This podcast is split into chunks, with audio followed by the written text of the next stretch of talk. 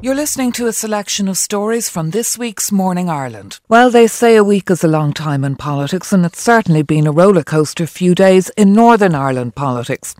Having quit on Monday, former First Minister Arlene Foster was enjoying her lunch in Belfast yesterday, while the man who ousted her as leader of the DUP, Edwin Poots, faced a party revolt, and he ended up last night announcing he'll quit as leader. Besides all that, today's North South Ministerial Council meeting has been postponed at the request of the Northern side. Our Northern editor, Vincent Kearney, joins us from Belfast this morning. Uh, Vincent, just how bad is the disarray in the DUP this morning? Quite astounding on, on you. I mean, I said yesterday I've been covering politics up here for about 30 years and I've never witnessed anything quite like, like this. Uh, a, a, couple of occasions yesterday, we had to pinch ourselves, the journalists who were covering this, um, because we just couldn't believe what was unfolding. And to give you uh, some kind of, you know, a demonstration of just how, how bad the situation is for Edwin Poots, when he became leader of the party, he, he won the vote by 19 votes to 17. So we all knew that the party was deeply divided uh, and split. Yesterday morning, before going into the assembly to nominate his, his close friend, Paul Givan, to be First Minister. Um, Assembly members met privately, uh, along with MPs and some of the peers, um, members of the House of Lords, to decide whether or not he should go ahead and nominate Paul Givan because there was such outrage at the British government announcement that we bring in Irish language legisla- legislation. That was seen as a, as a surrender to Sinn Féin, who demanded such a move. Um, we understand that in that meeting, he lost the vote by 26 votes to 8. Now that gives you some kind of a, of a sense of the swing against Edwin Poots, and then he went into a meeting of party officers last night. There are eleven party officers in the DUP, including Edwin Poots. Now, unfortunately for him, that room was packed with people who were set against him. The the other party officers included Jeffrey Donaldson, the man who had uh, he had beaten in the leadership contest by just two votes. Um, Sammy Wilson and Gregory Campbell, two MPs who were opposed to him. It also included Diane Dodds, who he had sacked as economy minister. Peter Weir, who he had sacked as education minister. So he picked a fight in the wrong room, and we were told that yesterday there was a sense that he was going to lose that possibly by 10 votes to 1. That's how uh, that, that's uh, uh, the level of anger and opposition there was to him. And my understanding was yesterday he was simply given an, an ultimatum. He said, "Look, you can resign yourself, or the party officers were going to declare that they had no confidence in him. They were going to potentially go to a vote of no confidence, and they, they counted the numbers during the day and were told that the, the large number of, of um, DUP MLAs in the Assembly and the MPs would have voted against him, possibly something like that margin of 26 to 8. So, what, what a swing in just a, a matter of a few weeks. He gone from a narrow lead to the vast majority of the elected members of the DUP saying they no longer have any confidence in his leadership. Quite astonishing. And what about the position of the new First Minister and the fact that the North South Ministerial Council meeting is not happening today at the request of the Northern side? the position of Paul Givan will, will cause a fair bit of concern in, in Dublin and London because this potentially leads to, to more instability.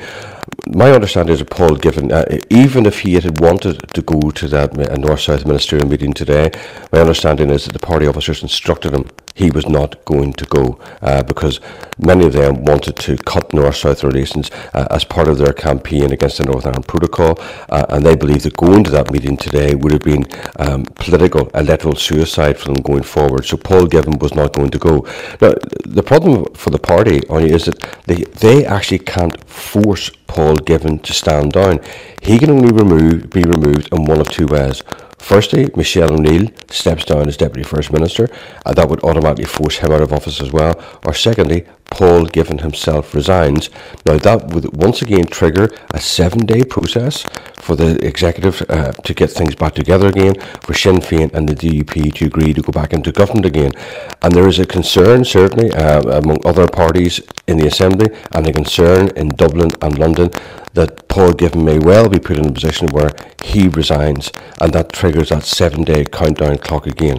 Now, that happens, uh, the new DUP leader, who is widely uh, expected to be Jeffrey Donaldson, is likely to press the British government for some kind of concessions in the way Sinn Féin pressed for concessions on Irish language legislation.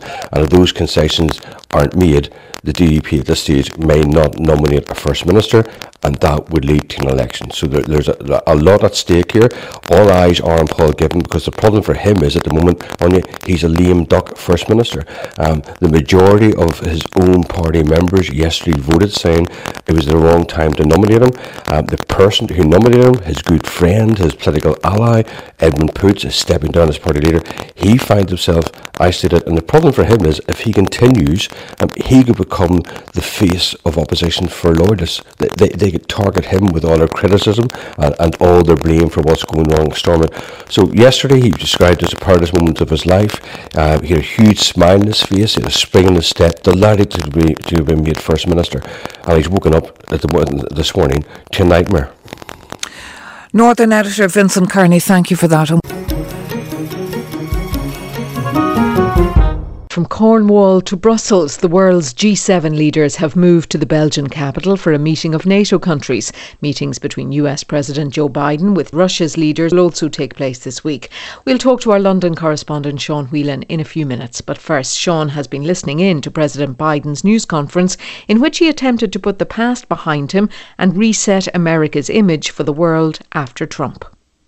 Everyone at the table understood and understands both the seriousness and the challenges that we are up against, and the responsibility of our proud democracies to step up and deliver for the rest of the world. President Biden kept stressing the democratic values he says underpins all the G7 objectives he listed. One, delivering vaccines and ending the pandemic. Two, driving substantial inclusive economic recovery around the world. Three, in fueling infrastructure development in places that most badly need it. And four, in fighting climate change. The only way we're going to meet uh, the global threats is by working together and uh, with our partners and our allies. America is back at the table. The repudiation of his predecessor's policies continues today in Brussels at the NATO summit, an organization Donald Trump disparaged. Remember what happened on 9 11? We were attacked. Immediately, NATO supported us. NATO supported us. NATO went till we got bin Laden. NATO was part of the process. And I want them to know, unlike whether they, they it, that we believe NATO and Section 5 is a sacred obligation. On Wednesday, he's meeting Russian President Vladimir Putin, and once again, he barely concealed his disdain for the Russia policy of the Trump White House. We're not looking for conflict. We are looking to resolve those actions which we think are inconsistent with international norms, number one. Number two, where we can work together, we may be able to do that in terms of some strategic doctrine that, that may be able to be worked together. We're ready to do it. There may be other areas. There's even talk there may be the ability to work together on climate. So the bottom line is that I think the best way to deal with this is for he and I to meet, he and I to have our discussion. I, I know you. Uh, don't doubt that I'll be very straightforward with him about our concerns, but I don't want to get into uh, being diverted by uh, did they shake hands, how far did they talk, who talked the most, and the rest. Now, he can say what he said the meeting was about, and I will say what I think the meeting was about. There had been no mention of China at all at the past three G7 summits. That changed yesterday. G7 explicitly agreed to call out human rights abuses in Xinjiang and in Hong Kong explicitly. Two, to coordinate a common strategy to deal with China non market policies that undermine competition. They've agreed, and that's underway now, how to do that. Three, to take serious actions against forced labor uh, in solar, agriculture, and the garment industries, because that's where it's happening. And they've agreed we will do that. To launch uh, what I said earlier, I, I, I really feel very strongly.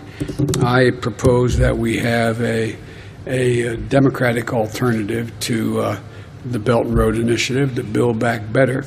Uh, and uh, they've agreed to that, and that's underway as the details of that. We agreed that we put together a committee to do that.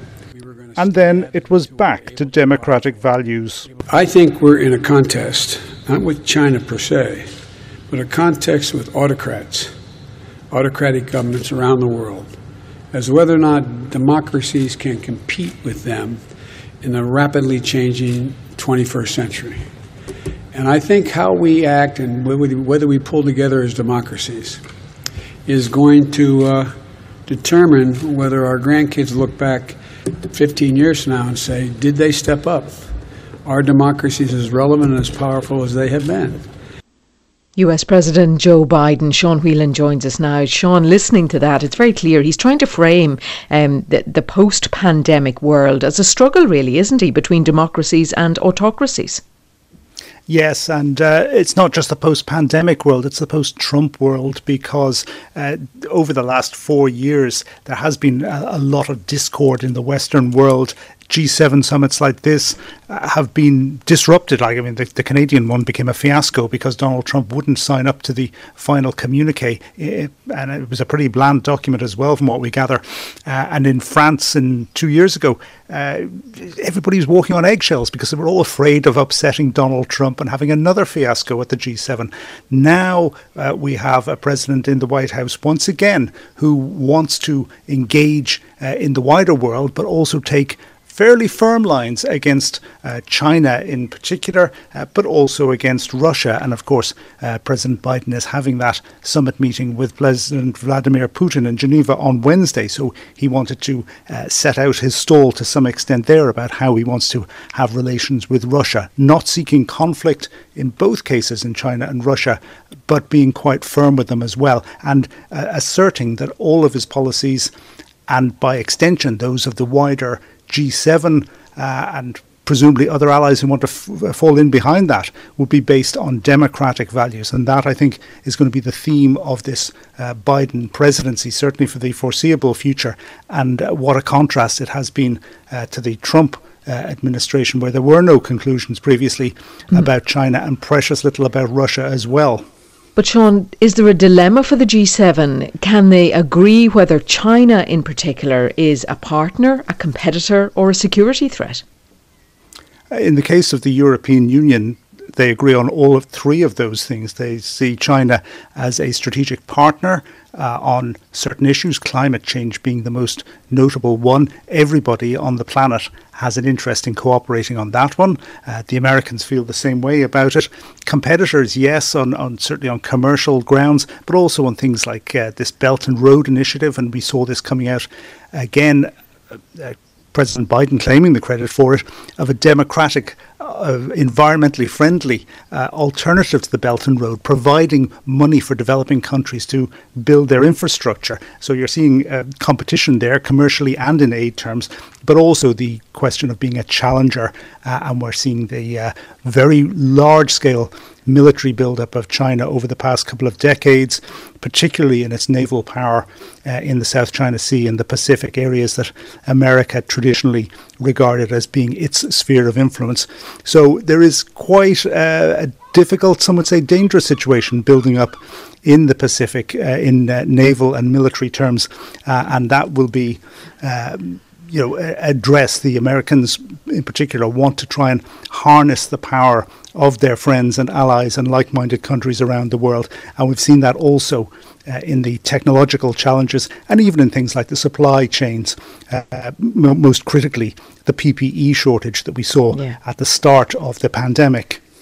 Okay, Sean, thank you very much indeed. Just reading this morning that the Sec- Secretary General of NATO, the military alliance, Jens Stoltenberg, saying that China is not our enemy, but it does pose security challenges. So, all of that geopolitics coming up in the week ahead. Sean Whelan, our London correspondent, many thanks. Scolded by the G7 and NATO leaders who said it presents systemic challenges, China has been the focus of a united front of condemnation from the West. Its response best summed up as butt out of our affairs. Joe Biden has urged his fellow NATO leaders to stand up to China's authoritarianism and growing military might. Then, two days ago, 28 Chinese Air Force aircraft entered the Taiwan air defense zone, the largest incursion to date. To put some context on what's happening, I'm joined by Yvonne Murray, our reporter in Taipei. And Yvonne, let's start with that incursion and the significance of the timing of this incursion coming as it did following on uh, the NATO and G7 meetings? This is designed by, J, uh, by Beijing to be a dramatic display of military strength and to kind of underline the point that they are no longer going to accept being bossed around by a small group of rich nations. And uh, a demonstration that any inclusion of Taiwan in the G7 statement is utterly unacceptable to Beijing. Um, they consider it a, an, an, interference in their sovereign internal affairs. Um, that, alongside the situation in Hong Kong, in Xinjiang, they consider completely out of bounds uh, for the international community. And uh, they see that this, uh, as you mentioned, this united front that Biden has managed to bring about with Europe and, and other parts of the world um, is to them uh, threatening. And they have lashed out in, in a characteristically very angry fashion. So the response, can we take it, Yvonne, will be will be more of these shows of strength rather than any attempt uh, to start entering into some form of dialogue. I can't see uh, uh China entering into any form of dialogue at the moment, at least not publicly. I mean, we, we have to look at this in the context of uh, what happened previous to Biden taking office during the Trump years, um, the, China had made quite significant progress in kind of breaking that Atlantic alliance by um, bringing Europe much closer to Beijing, um, culminating in the in the China investment uh, agreement, EU investment agreement, which was agreed towards the end of Trump's term, and that was an indication that it had managed to drive a wedge between the, the uh, Europe and the US. And now seeing uh, Biden turn that around and bring Europe back into the fold and present a united front against China um, is something that that uh, it's very angry about, but it's also somewhat rattled about. This is exactly what they didn't want to see, and their reaction, while very angry and very kind of ultra nationalistic um, at the uh, you know in, in public, there is definitely disquiet in Beijing. This is not what they wanted to see, and uh, if there is any negotiation, it will definitely be quietly behind the scenes. The Cold War is over, Yvonne, yet are we seeing lines drawn here? Are we seeing China draw even closer to Russia? Yeah, that, that again is it's very interesting to see the echoes of the Cold War in this in, in these new kind of geopolitical shifts that are taking place, and um, especially this week, seeing the, the China's rocket launch uh, into space, uh, the the largest manned uh, flight in, into into space, and then um, uh, you know the U.S. saying that they wouldn't be able to join uh, the International Space Station, and that uh, China instead will team up with Russia in its space race. So again, this really does seem like um, a, a, new Cold War, and the, the concern in this region, especially over the issue of Taiwan, is that it does not turn into a hot war, uh, which of course w- would be very worrying for the whole planet. And yet, Yvonne, is it a case of business is business is business? And despite these global rifts, you still have the US and China and Europe still cooperating in, in finance and trade and business. This is it, and I think this market of the of China, which is just so enormous, is far too tempting for companies all around the world, especially companies who are struggling in the wake of the pandemic to really uh, generate business at, at, home. They see the Chinese market as their only way out of of this uh, of these doldrums. Um, plus, you see on Wall Street now, U.S. investors lining up to invest in China's capital markets. So, yes, we have the, this kind of uh, more angry rhetoric across the globe, but behind the scenes, that, that business community is not going to be turned off the Chinese market. It's too tempting, it's too big, and uh, too attractive.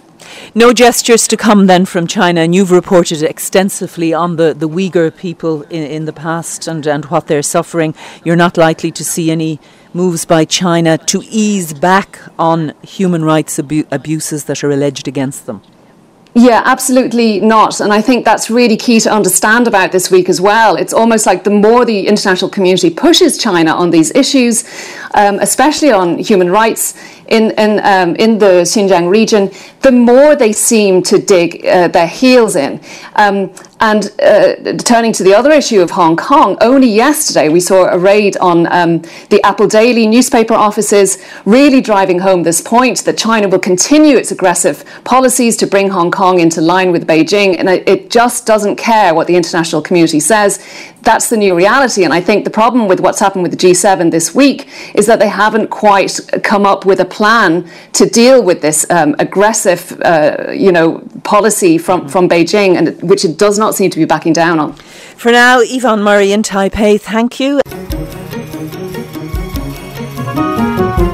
Last night, the Dáil passed a Sinn Féin motion calling for 100% redress for those whose homes are affected by mica.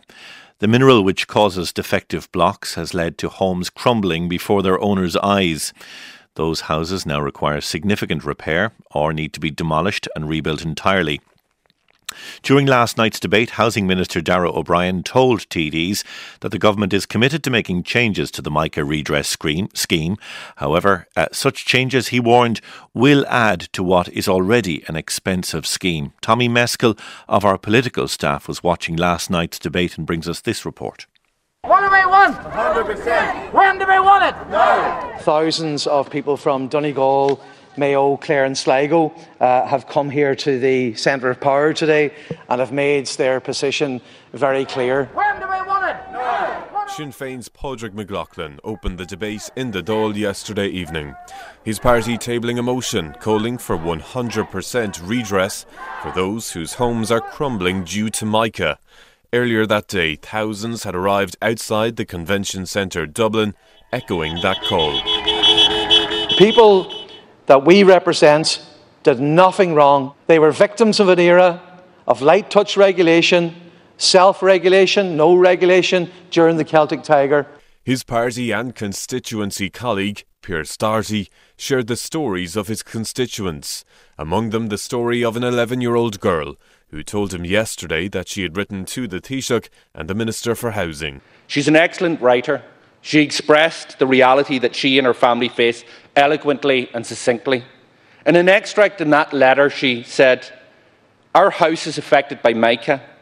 In my bedroom, we had to move my bed because the plaster was falling off my wall and onto my pillows. It's so sad that the house we're living in is crumbling. It's so unfair that the government is doing nothing. But the Minister for Housing, Darragh O'Brien, told Pearse Doherty that the government is committed to making changes to the MICA redress scheme. Crumbling walls have turned bright dreams into darkness. MICA is a blight in these communities that has devastated lives. I want a scheme that works uh, for those ordinary homeowners by providing a very clear pathway out of this scourge. And so government established a working group involving his department, the MICA Action Group, representatives from Mayo and Donegal, including local authority representatives. They'll seek to identify and address issues with the current scheme and will produce a report for the Minister by the end of next month. We all know that there is a, a very significant cost to the Exchequer, and that is just a fact, and a fact that is there, and changes to the scheme, and I believe changes are needed to the scheme. Uh, will have the effect of increasing that cost. And we do need to try to quantify that, like what was done when the scheme was put in place last January. Why should the people who see their homes crumbling in front of them, what they lived for, what they worked for, what they married and raised family, I met grannies today and grandchildren, some of the grannies and grandparents couldn't come. They shouldn't have to come if this was a caring government. Tipperary's Mattie McGrath of the Rural Independents believes that it was wrong that families felt they had to protest in Dublin. I met people from the top of Donegal today, four and five hours travelling here, to have to bring the case to Dublin. And they livened up Dublin. It's been dead for long enough with the COVID lockdown. And they brought a spirit of energy and enthusiasm. All they want is to live in their houses, live out their days, pass them on to their families. But no. While the Dáil passed Sinn Féin's 100% redress motion last night, government won't be obliged to implement it.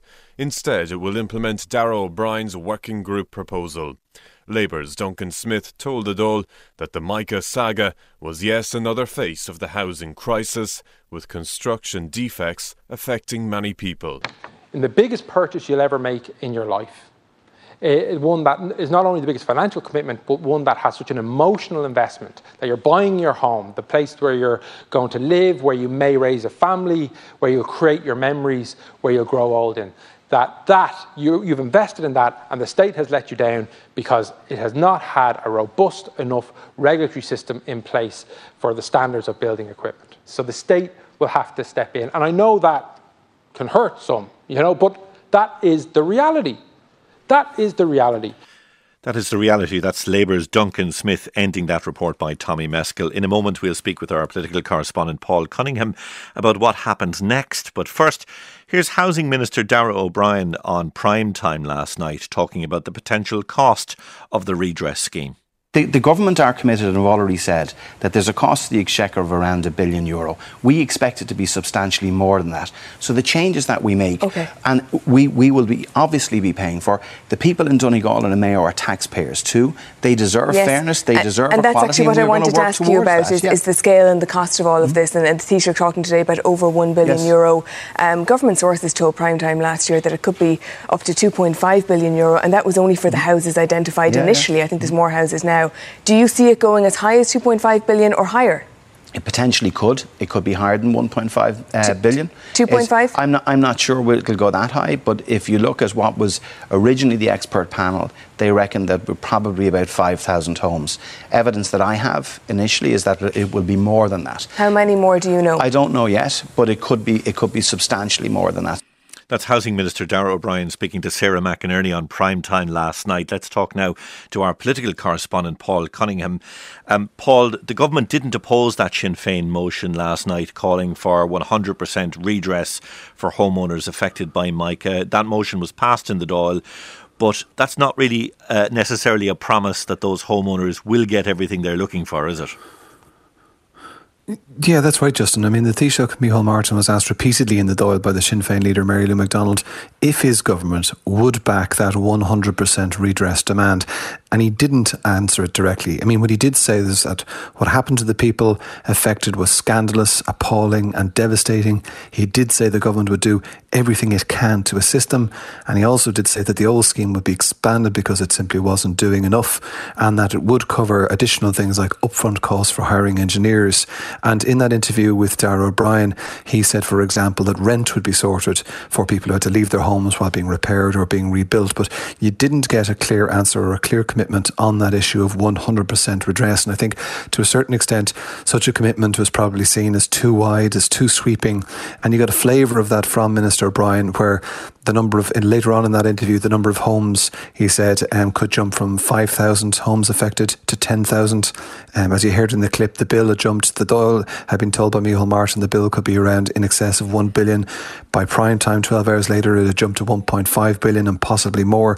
So there was a sense by the government that this could um, spiral out of control. They need to be very clear about what they're signing up to. And so, on that basis, they were stopping short of the 100% redress demand. And we saw, Paul, yesterday that the levels of, of anger, the levels of mobilisation of those people who gathered yesterday uh, to protest about mica in their homes, and that no doubt puts pressure then on government TDs in, in Donegal and down the, the west coast, doesn't it? Absolutely. I mean, I think for many of those people who came to Dublin yesterday, there was a sense that they'd been campaigning on their own. And there was a huge sense of collective yesterday on the streets of Dublin that finally something was happening and they weren't going to take it anymore. But the campaigners who were representing them were also very clear that number one, things happen to have to happen very quickly. And number two, they really need to get into the minutiae, into the detail of it. Now, the government said that they've got their working party and it's going to report back by the end of July. And so in the next six weeks or so, they're going to determine what qualifies uh, and will be squared off uh, and what isn't. For example, and if an engineer is certifying your house that it is damaged by mica, and that looks to be in, you shouldn't have to pay for the upfront cost for or that. But what about holiday homes? What about farm buildings? And in all of this context, it is politically perilous. I mean, Sinn Féin has made um, a clear issue of this, and someone like Fianna Fáil's Agriculture Minister Charlie McConalogue, the Donegal TD, whose base is in the north of the county, will only be too acutely aware aware of that. I think one other thing to watch, which is slightly um, away from payments made directly to the uh, people affected, is also who's going to pay for this. And I thought it was noteworthy that the Taoiseach Micheál Martin said the state can't forever be held accountable alone, and he wants the Attorney General to look at the possibility of block suppliers or designers or insurance companies because he has an issue of what he called people walking off the pitch. So that's another dimension to it, Justin. Okay, now uh, elsewhere, Paul, de Fine Gael Ard Fheis got underway yesterday, and uh, the Taoiseach, in his opening remarks, gave a very pro United Ireland address online, um, but also highlighting the difficulties around reunification. Yeah, I mean, I suppose Leo Varadkar would be keen to suggest, and it was contained somewhere in the speech, that this isn't something new. I think he said that um, several years ago um, he'd been talking about how the tectonic plates were shifting in Northern Ireland and his party had to respond. But I mean, still last night it was a strong statement for him to say that he believes in the unification of the Ireland and of Ireland, and uh, he believes that it can happen in his lifetime. He went on to criticise Sinn Féin for its vision of how unity can be achieved, and he outlined some of the measures that Fine Gael could do um, to achieve that. And real practical stuff like he felt that such as Fine Gael setting up a branch in Northern Ireland for the first time not to contest elections but to um, build bridges with um, like-minded people. But he's also clear to say that until um, the the modalities or the mechanisms by which you could achieve uh, a united Ireland were made clear that it would be too early for a border poll that that would be the wrong thing to do. So while on the one hand he was advocating the unification of the Ireland uh, of Ireland Ireland, he was not saying that this was something which was going to happen in the short term. And what about the timing of all this, Paul? Because, you know, there's uncertainty at the moment around the executive in Northern Ireland. There are growing tensions in loyalist areas. The marching season is, is coming up very soon. Uh, and then, of course, you had a weekend poll also showing Fine Gael losing ground to Sinn Féin. Um, so the timing is interesting, isn't it? Yeah, I mean, if you take the first part, um, given there's so much sort of upheaval in Northern Ireland, in political terms, I think, and the Taoiseach would suggest that's the right time for uh, the party to be talking about these difficult issues. So, for example, when it came to the Northern Ireland Protocol, he was saying that um, there shouldn't be any unilateral actions by London or Dublin. Instead, they should try and seek practical solutions within existing agreements. So, I mean, that would be one thing. But as you said, there is a by election coming around the corner, and there is an issue of an electoral um, battle taking place in Fine Gael's view. Um, this is a battle between uh, Fine Gael and Sinn Féin, and on that basis, it would make sense for um, Fine Gael to be articulating how it sees things. So, yeah, very interesting indeed about how these two political parties are positioning themselves. And you mentioned that by election there, Paul. If you live in uh, Dublin Bay South, you can expect to be showered with attention, no doubt, uh, over the next couple of weeks uh, because there is a date for that by election. Yeah, the, the writ is going to be moved in the Dáil today by um, uh, O'Brien. He's not just the housing minister, he's also the local government minister. Um, and July 8th is the day, a Thursday, for um, polling. It'll be interesting to see um, how they're going to conduct um, this um, ballot in the context of COVID. Is it going to take place over two days or how is it going to be done? But I mean, effectively, the by election campaign has already been underway for the past couple of weeks. So it didn't come as any surprise to either the candidates themselves who are already in the field or the voters of Dublin South. Indeed, Paul. Thank you very much indeed for that. Paul Cunningham, our political correspondent there. Well, it was a shocking scene. An elite footballer in a vital match collapsing and not moving for several minutes in a Copenhagen stadium on Saturday afternoon. Christian Eriksen's team doctor said that the Danish footballer suffered a cardiac arrest, that, and I quote, he was gone, but we got him back. He is thankfully recovering in hospital. Unfortunately, others haven't been so lucky down the years. Young, fit, healthy people dying suddenly either on a football pitch or in some sporting arena or elsewhere. The most high profile case here was probably the Tyrone GAA captain Cormac McAnallen in 2004, who died in his sleep at the age of just 26. Two years later, Gregory Leonard's 29 year old son Francis collapsed and died on the pitch while playing for Finglas GAA team Erin's Isle. Francis was a very keen sports person. He was very fit, playing senior football, and he had a great interest in, in, in his level of fitness. He was awarded his master's degree in November 2006. And a few days later, while playing football for Erin's Isle, died on the pitch. The opposition goalkeeper was a fully qualified physiotherapist, and another member performed CPR on Francis uh, until the uh, the ambulance arrived. We had no defibrillator, and um, by the time I suppose the ambulance came, he, he could not be resuscitated. We unfortunately were in London at the time, and we heard the news and came home and arrived in Dublin that night and went out to Blanchardstown, and he was in the morgue. His manager was waiting there at midnight, Fergie Brown, and he helped us. Francis died on the pitch that day, but he got the best attention and all available care, and nothing else could have saved him except perhaps to have a defibrillator handy.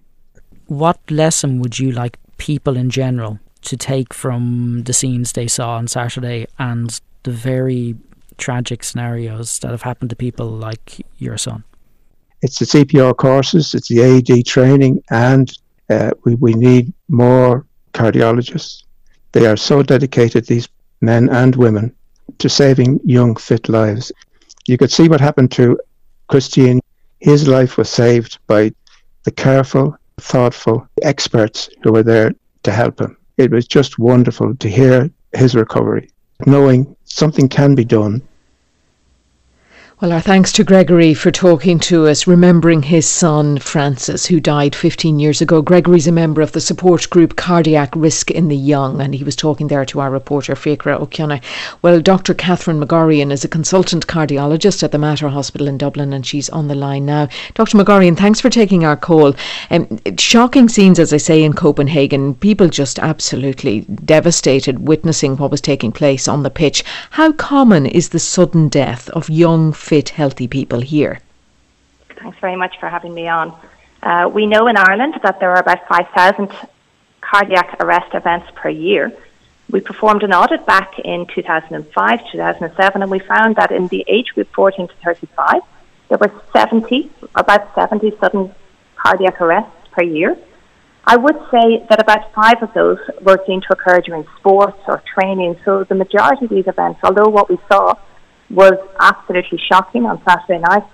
The, uh, most of these events do not occur in such public or during sporting activities, um, but still, you know, seeing such a devastating and shocking event, as Gregory tells us, really reminds us to put in place things like our defibrillators in our clubs to look after our heart health. And in terms of the causes of uh, what took place on Saturday, or indeed in, in the other cases that we hear about, is there some underlying weakness in the structure of, of a person's heart that they may be completely unaware of? Oh, there can be. So, you know, we think about some of these high profile events that we've seen Christian Eriksen on Saturday, uh, people like Fabrice Muamba, Marc-Vivien Foé.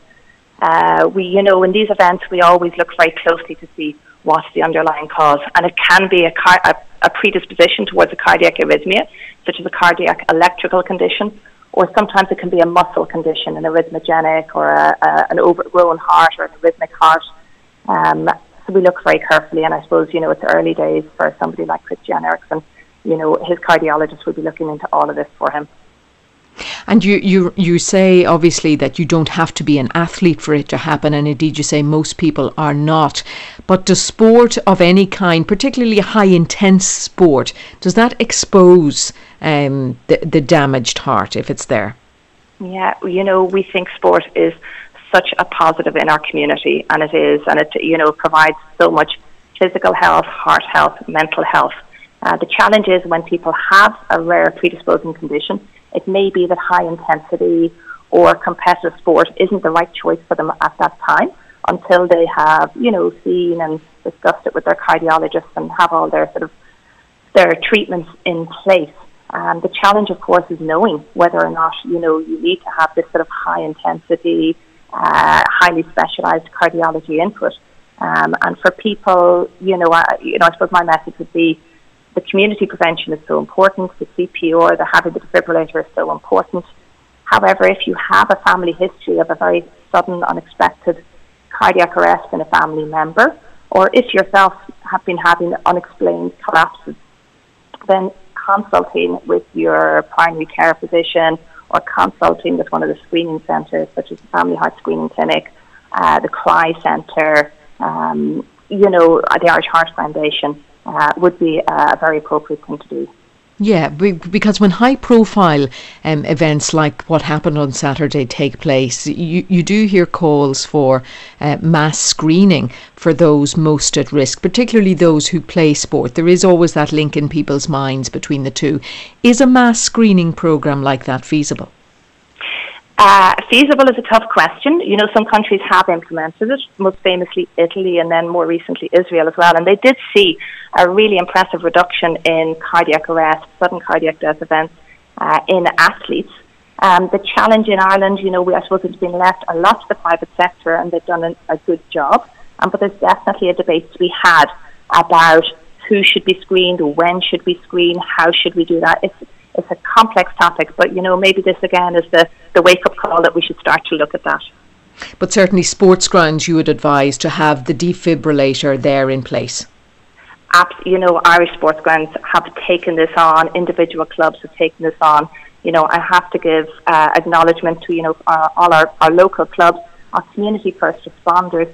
We've seen a huge change in you know, we have this audit that's gone through NUIG, the OHCAR registry, and they have noticed a huge change in the amount of bystander, CPR, AED usage uh, that's occurred out in our community. So, I mean, Irish communities are really taking this oh, That, that, that is great to hear. Absolutely. CPR courses, first aid courses, uh, very vital indeed. Thank you very much, Catherine McGorrian Dr. Catherine McGorrian, consultant cardiologist at the Mater.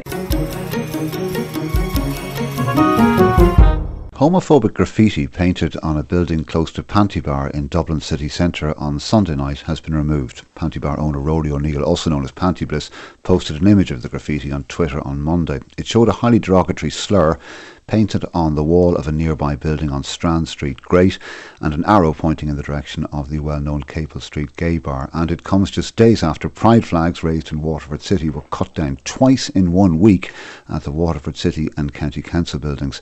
Lisa Connell is managing editor of Gay Community News. Good morning, Lisa. Are you surprised by what happened?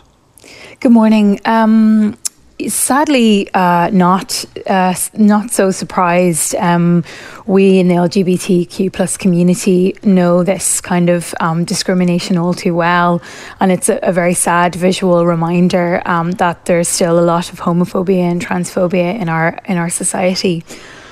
What effect does graffiti like this have on the people it's directed at? Well, it's it's a tactic of of uh, you know it attempts to isolate people and cause fear and and you know and really tells people that they're not equal members of the society um, and, and, really is is a visible representation of of the the kind of prejudice and hatred that still exists. The graffiti has been removed, and there has been an outpouring of support for Panti and the bar on social media in your view, what can be done to make sure this doesn't happen again? Yeah, I mean, there's a range of things um, going from you know really good, proper LGBTQ plus education and awareness. It's at the schools level, but beyond that, obviously, um, finally implementing uh, hate hate crime legislation in Ireland. We we're outliers. We still don't have that protection. Um, so so getting that across the line would be a very key um, because the problem is people don't even you know the the incidence of reporting hate speech and hate crime are very low because because I think people have an understanding that it's it's not fully recognised, and also then there are no if you are someone who does that, there's no repercussion for you in doing it. You know. Has support, have efforts at support and awareness been damaged in some way by the inability to have Pride properly this year, like last year, with big crowds? Yeah, I mean, I think that obviously the impact uh, of the pandemic on all minority communities has been, uh, you know, has been ex- extensive, and Pride is such an important part of the to- of the year for LGBTQ plus folk, and it's an important time for for people to come out and and be with each other, but also to, there's that strength and solidarity in the numbers, and I think yes, for certainly for newer members of the community or younger members of the community, that is that is something that's lacking. Um, but you know, community organisations and, and organisers and, and members are really trying hard to to still be there for for the people that need them. Lisa, thanks for talking to us this morning. That's Lisa Connell, Managing Editor of Gay Community News. While it's no surprise that the aviation sector has suffered throughout the pandemic, the news that Stobart Air had collapsed is another major blow. Stobart operated as a regional provider to Aer Lingus and 12 routes have been cancelled as a result. Now Aer Lingus has decided to operate five of the affected routes itself for now. However, the public service obligation routes of Dublin Donegal and Dublin Kerry have yet to be addressed. We will talk shortly to Sinn Féin Transport spokesperson Darren O'Rourke, but first First, Amy Riada has been looking into the issue. She has this report from Kerry. Well, I was booked on a flight to leave here at um, 7:30 Wednesday morning. That is not going to occur. Philip King is a musician and creator of Other Voices Music Festival. He's living 12 kilometres outside of Dingle in West Kerry. He's used to being in Dublin before 10 a.m. thanks to the Kerry to Dublin flight, but now will be forced to drive the 350 kilometres trip before going about his day's work. Instead of having, or usually is a 40 minute flight if the wind is in the right direction, I am now talking about really four hours, maybe a little bit more.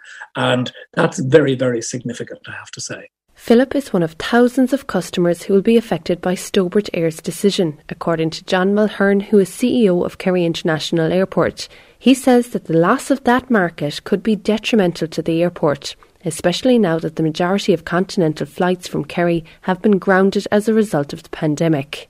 The Kerry Dublin route, which is two return flights a day, almost 60,000 passengers used that in 2019. We have routes into the UK, Alicante, and Faro, Germany, none of which are flying now, other than Luton. And the PSO was probably our most major route and our biggest contributor. So its reinstatement is absolutely essential to the recovery of Kerry Airport. The challenge for John now is to source another airline, a job that he says could be relatively easy if the government could speed up the application process. I've had phone calls from a airline who right now is ready to take over the route. They have 88 seater jets and they will take their jets and put them in place tomorrow if they get the go ahead. Can you name them yet? I can't. I've been in discussion with them for a few months because they are keen to set up some new routes out of Kerry. And the PSO was not on their radar, but they are very keen to look at supporting. They wrote to me on Saturday and said if the government could see a way to doing it, they would step in tomorrow and recover the PSO route from Kerry to Dublin. In the meantime, the effect of Stobart Air cessation will be felt across many sectors. For those in the hospitality industry, Bernadette Randles says that this is another hurdle in the race to get back to normal after several lockdowns. Bernadette is chairperson of the Irish Hotels Federation branch in Kerry, and her family has two hotels in the county. This is just like another blow. I know we've just come out of the last one. I'll tell you why it's very important. So, one of the first reasons it's called interlining, it's where a guest in America can book their flight right through into Dublin and into Kerry without picking up their luggage. The second one is medical. Believe it or not, some parts of Kerry they're a six hour drive to Dublin. And if people can get a flight in Farranfore, go to Dublin and come back down home again, especially I suppose if it's treatment, you know, that's a great load off their mind. So because they don't have a six hour drive to Dublin. The Kerry Tourism Industry Federation says the full scale of this closure might not be felt until the country fully reopens, but it's expected to have severe consequences on the southwest, especially as it follows the closure of the Aer Lingus base in Shannon, according to Pat O'Leary, who is chairman. Initially, the business community would be affected because it was it was a very a very convenient commuter flight, particularly nowadays with a lot of people working from home and going to office maybe once per week or once per month. The second impact, of course, will be felt not immediately because obviously we, we do not have any international tourists at this time. Irish tourists come by car, but obviously when things open up and people start flying now into Dublin, they will need access to the west coast, and obviously we want we want to attract people to Kerry. And there's a disincentive now if they cannot fly. How do they get to us? For regular service user Philip King, it's not just the practicality of the 7:30 a.m. flight, but that sense of connectivity that goes with it after having spent a year abiding by COVID-19 restrictions. It also ameliorates that sense of isolation that was sort of underlined by the COVID piece. That now getting back to be able to be connected one with the other, there's something hugely worrying and depressing about seeing this latest development that Kerry Airport will no longer be able to connect us in that way. That's Philip King ending that report by Amy Riada. Let's talk some more now with Darren O'Rourke, Sinn Féin spokesperson on transport. Good morning, Darren O'Rourke. Good morning. Now, it's been said time and again aviation is an industry hammered by the impact of COVID 19.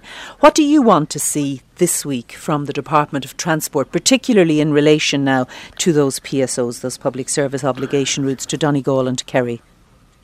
Well, I think that package uh, captured it very well in terms of the importance of these services, uh, in terms of strategic connectivity, in terms of tourism, hospitality, and, and industry and commerce more generally, but also in the in terms of the the day to day lives of, of people in the in the regions and, and the practicalities of that. So, so we need absolute clarity from, from government that those routes will be reinstated as quickly as is possible. I think it's clear from commentary over the weekend and included in, in, that package that there are uh, potential options there. Um, the government haven't been uh, aggressive in their pursuit of them, and, and that's a you know a, a feature of the government's response in, in aviation in, in general. So we want the the government to give those commitments to show that they're being proactive in their response to this. Have um, you? Are there indications they haven't been aggressive in their pursuit of alternatives?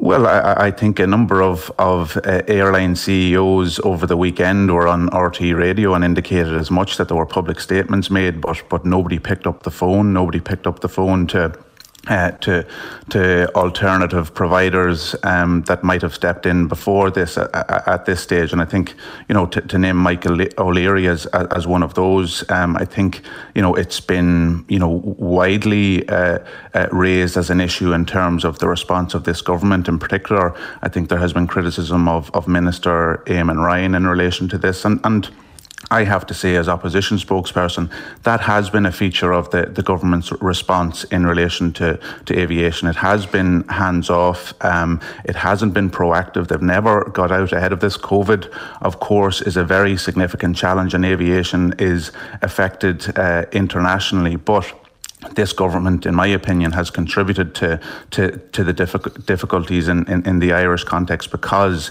they have failed to uh, provide. You know, and I think there is an argument, and it has been made by by industry that there's an alignment here of public health priorities and uh, providing public confidence in aviation, and the government here have failed uh, in both regards. Can, can I pull you back just a moment to to the regional the regional connectivity issue that we started out on, uh, and I'm just wondering. There seems to be a lot of optimism, both coming from Simon Coveney yesterday, a, a, statement I have from the Department of Transport, that they will be able to get other operators to step in. Uh, Kerry Airport's John Mulher- Mulhern uh, saying as well he was positive. What nobody said yet uh, was how much that's going to cost. We already uh, puts uh, something of the order of 7 million in taxpayers' money into these PSO routes. How much is too much?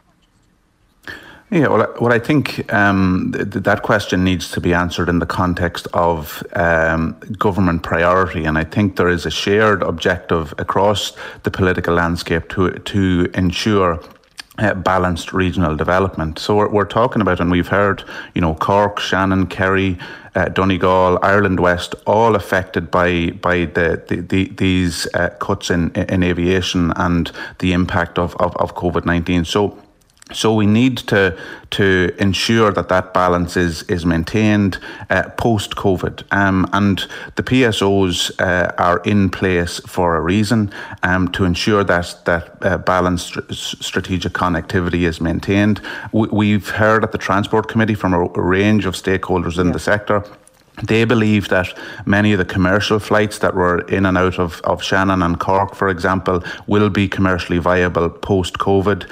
Um, so, th- so that's something that, that, that is hopeful and, and positive. But what we need to do is to ensure that the sector can survive and recover beca- uh, f- from COVID. Okay. And that will require um, direct uh, action from government and, and, and have a, a proactive response. Yeah, we have the digital passport and the opening up of travel to European destinations from the 19th of July. But on the, the Delta variant and reports now of uh, perhaps some some change or increase in restrictions coming from the, the Department of Health in relation to travel from the UK.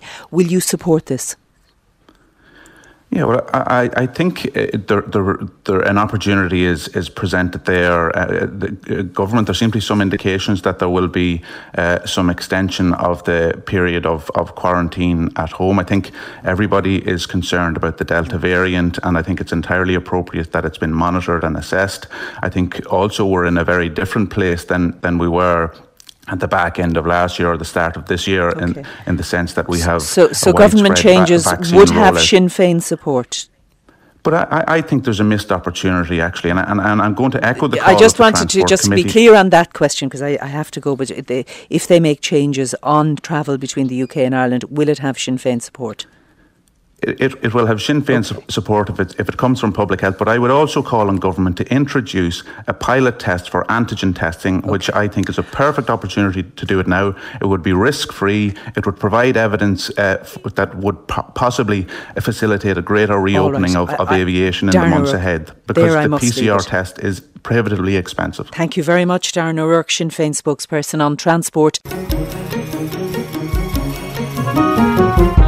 Next to a gentle warning from wildlife experts that small wild animals should be left in their natural environments, it follows reports that a young fawn was brought to a Dublin Garda station last week after being found in long grass in the Wicklow Mountains. We can talk now to the campaigns officer with the Irish Wildlife Trust, Pádraic Fogarty. Pádraic, thanks for taking our call this morning. Not um, the Gardaí, then, the, this little fawn was transferred to the Wildlife Rehabilitation Hospital in County Meath. Now, why was it wrong for the person to bring it to the Garda station in the first place?